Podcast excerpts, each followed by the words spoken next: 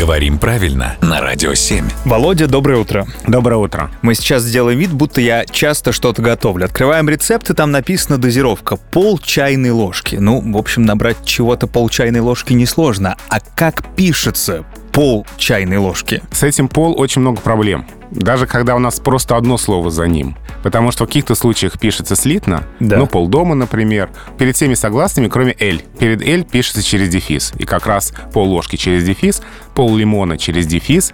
Перед всеми гласными тоже через дефис. Лингвисты много раз предлагали упростить это правило, Как было бы хорошо. Да, но тем не менее это правило никогда не менялось, и вот оно сохраняется до сих пор. А вот если после пол идет сочетание слов, тогда мы пишем раздельно. Пол чайной ложки раздельно. Если после пол сочетания слов, то слитное или дефисное написание уже невозможно. Хорошо. Главное, что мы здесь не переборщили. Спасибо, Володя.